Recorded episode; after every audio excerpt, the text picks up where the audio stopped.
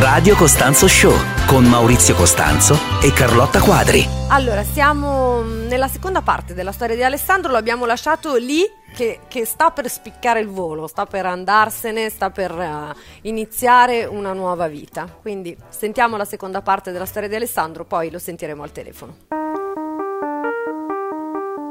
Nel viaggio verso Firenze Alessandro vaga con la mente, perdendosi tra preoccupazioni, speranze, aspettative e ansie dei suoi genitori. Queste ultime in particolare gli sembrano sensazioni ingombranti che pesano come macigni, ma il treno che lo sta portando in un'altra città sembra tracciare chilometro dopo chilometro una linea invisibile che separa il passato dalla sua nuova vita.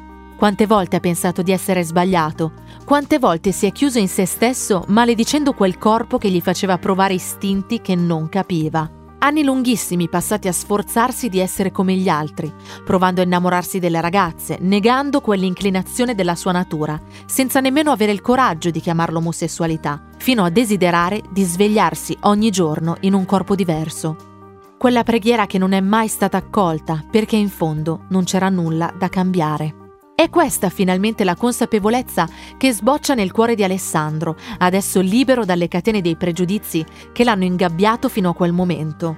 Così, nella sua nuova città, ha inizio la sua nuova vita. Lontano da tutti, Alessandro impara ad ascoltare se stesso, a guardarsi allo specchio senza vergognarsi più. Ma da quel momento inizia anche il rapporto conflittuale con la sua famiglia.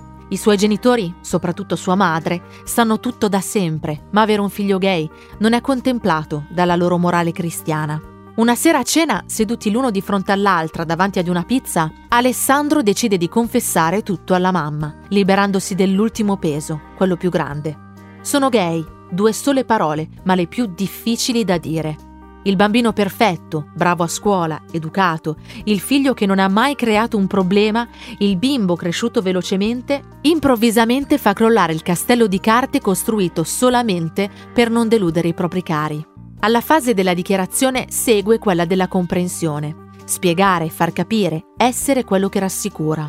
Ci sono voluti tantissimi anni, quasi dieci, prima che i genitori di Alessandro lo accettassero, prima che riprendessero a guardarlo negli occhi, prima che loro figlio fosse in grado di dare nuovamente un bacio alla sua mamma e al suo papà. Questo perché lui non si è mai arreso, ma al contrario ha sempre lottato per far capire a tutti che c'è solo un tipo di successo, fare della propria vita ciò che si desidera. Una frase che Alessandro si è tatuato sulla pelle per non tradire mai più se stesso e il suo cuore. Radio Costanzo Show con Maurizio Costanzo e Carlotta Quadri.